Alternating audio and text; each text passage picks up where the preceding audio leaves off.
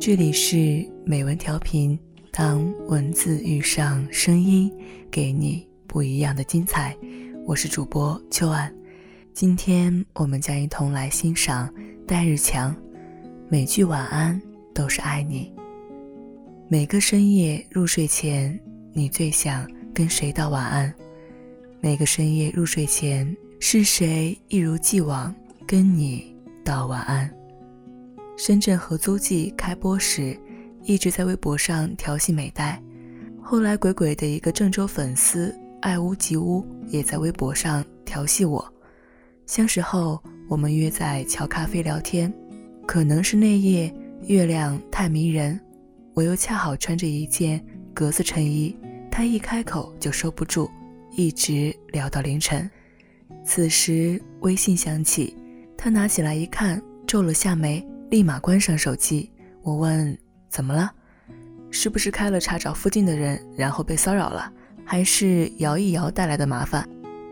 小柔恨恨地看了我一眼，随后说：“不是，一个人每夜都给我发晚安骚扰我，而且一发就是两年多。”我笑了笑说：“同一件傻事儿，做一次是骚扰，坚持做了那么久，就不是骚扰了。”小柔反问。那是什么？我说，简直是红果果的挑衅。小柔傻眼。我说，开玩笑了，能坚持两年多，每晚都跟你说晚安，简直比微信公众号还敬业。我看你象征性挣扎下，还是从了吧。小柔说，开什么世界玩笑？好马不吃回头草。小柔所说的回头草，就是他的前任，叫番石榴。三年前，番石榴出差去郑州出席一次互联网产品推介会，刚到现场就被告知来宾都要在签名簿上留下大名。番石榴是一个产品专员，比较耿直，推脱着不想签。随后，一个女生杀出来，拉着番石榴的手，愣是让他签一个。这个女生就是小柔，看着她洁净的笑容。番石榴虽然不懂河南人民的热情，但还是懂郑州姑娘的风情。马上挥起大笔签下自己的大名。所有人凑过去一看，这大手笔跟蚯蚓一般。虽然番石榴比较耿直，但是遇见他也就管不了那么多了。随后的推介会，他绞尽脑汁想尽把妹一百招接近小柔。最后，他还是选择了史上最不要脸的搭讪方式。他走过去说：“你的鼻毛太长了，我给你剪剪。”这句是我瞎编的。他说的是：“我电脑没电了，你的能借我下吗？”作为热情的郑州姑娘，小柔当然借。于是，番石榴在小柔的电脑上捣鼓一番，顺便把她的艺术照拷进 U 盘。随后，他带着。深夜会接到小柔求维修电脑的电话，甜蜜走上了舞台，介绍公司产品。工作人员把文件打开，结果屏幕上显示的竟然是小柔的艺术照。所有人都傻眼，在底下的小柔脸都红了。所有人都在看番石榴怎么解释，万万没想到，他非常淡定地说：“我一直以为我设计的产品。”是世界上最好的，但是来到郑州，我才发现，这世界任何好的产品都不如郑州姑娘完美。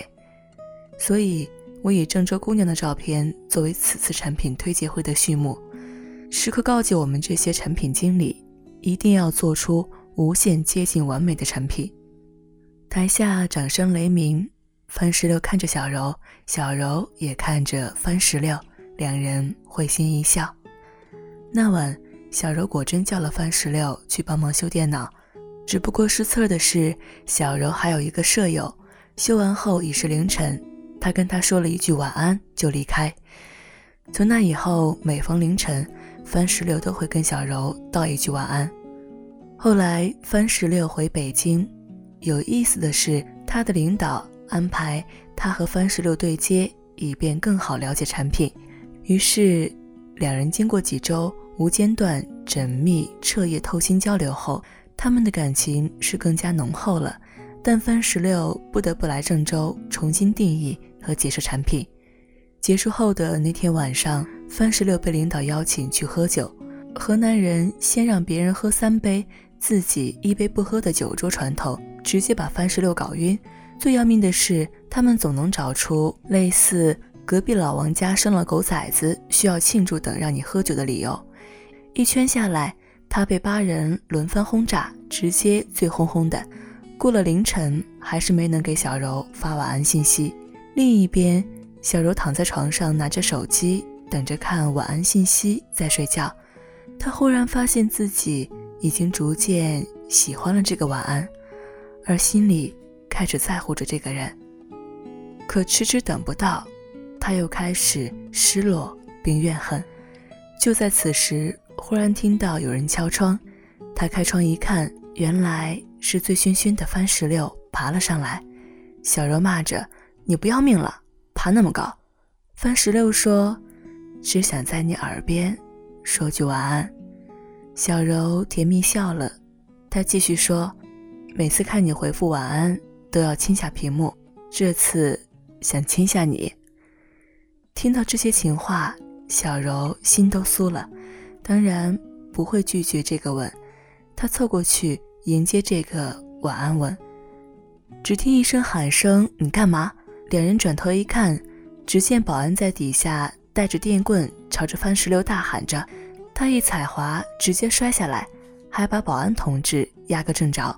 后来两人正式确定了情侣关系。每个晚上，番石榴一如既往在凌晨时刻给小柔道一个晚安，然后隔着屏幕给一个晚安吻。每个周末。他都搭上去往郑州的高铁，在他耳边说一句晚安，然后在他额头留下一个晚安吻，最后一起起床。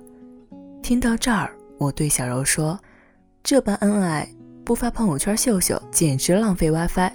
可你们到底为什么分开？”然后小柔说了下分手的过程。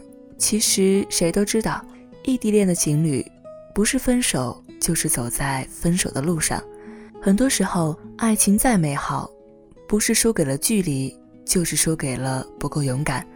当然，导火线还是两人相处一年后的一次查手机。番石榴洗澡出来，被一个枕头砸到。小柔拿着他的手机，质问那个女的是谁。番石榴承认是同事追他，但是他没同意。小柔死活不信，跟番石榴大吵一架，就打车回家。番石榴无奈，只能先坐飞机回北京上班。当然，番石榴一如既往说晚安，但却收到了小柔的分手信息。番石榴发誓自己绝对不会背叛爱情。小柔说：“不是因为这个，是这段时间想清楚了。”番石榴不解。小柔说：“任何轰烈的爱情都比不上大姨妈来时的一杯热红糖水。”番石榴突然不知道怎么回答。后来，在家人的安排下，失恋后的小柔疯狂刷朋友圈，以及各种疯狂相亲，而痛苦的番石榴只能坚持着每天凌晨说句晚安，诅咒他相亲遇到抠脚奇葩。我对小柔说：“其实，聪明的女人应该知道，永远不要查男人的手机。”小柔不解，我继续说：“因为当你一查手机，下一秒你们不是分手，就是在为分手做准备。”小柔反驳说：“怎么可能？爱一个人就应该对对方毫无保留，他也可以查我的手机。”我说：“这个世界并不是爱就对对方毫无隐瞒，千万不要以爱的名义去自私占有。如果是真爱，就多给对方一点信任。”小柔听了，叹了口气说：“强哥，你现在说的，我现在懂了，但是这些都很徒劳。”即便是我们和好了，我在郑州，他在北京，我们最后还是不能在一起。我说，你们其中一个人离开固有的城市，到对方的城市生活，不就解决了吗？小柔说，这很不现实。他虽然是北漂，但是工作那么多年了，让他离开事业圈重新开始，他不可能割舍下。而我从小在郑州长大，学习工作。连上大学，每个周末都回家，更不可能离开去北京。我说，其实你们的爱情中间还是缺乏一场后青春期的冲动。随后的日子，番石榴依然坚持着每夜凌晨一个晚安。小柔相亲还是没成功，但是两人依然没有复合。上个月，番石榴的公司又要去郑州推介新产品，小柔还是接待员。然而这次番石榴却没有出席。好不容易有次见面机会，没想到番石榴竟然让给别人，小柔非常生气。推介会上。产品经理开始上台展示，小柔无精打采站着。此时屏幕上忽然出现一阵熟悉的声音，随后是满满一叠的火车票出镜，上面动画效果展示郑州到北京的距离。旁白说：“从北京到郑州全程七百公里，五十多趟来回，共七万多公里，可绕地球两圈。”小柔一路翻山越岭。不顾一切前行，只为在你耳边说句晚安。小柔傻了，她确定那是番石榴的声音。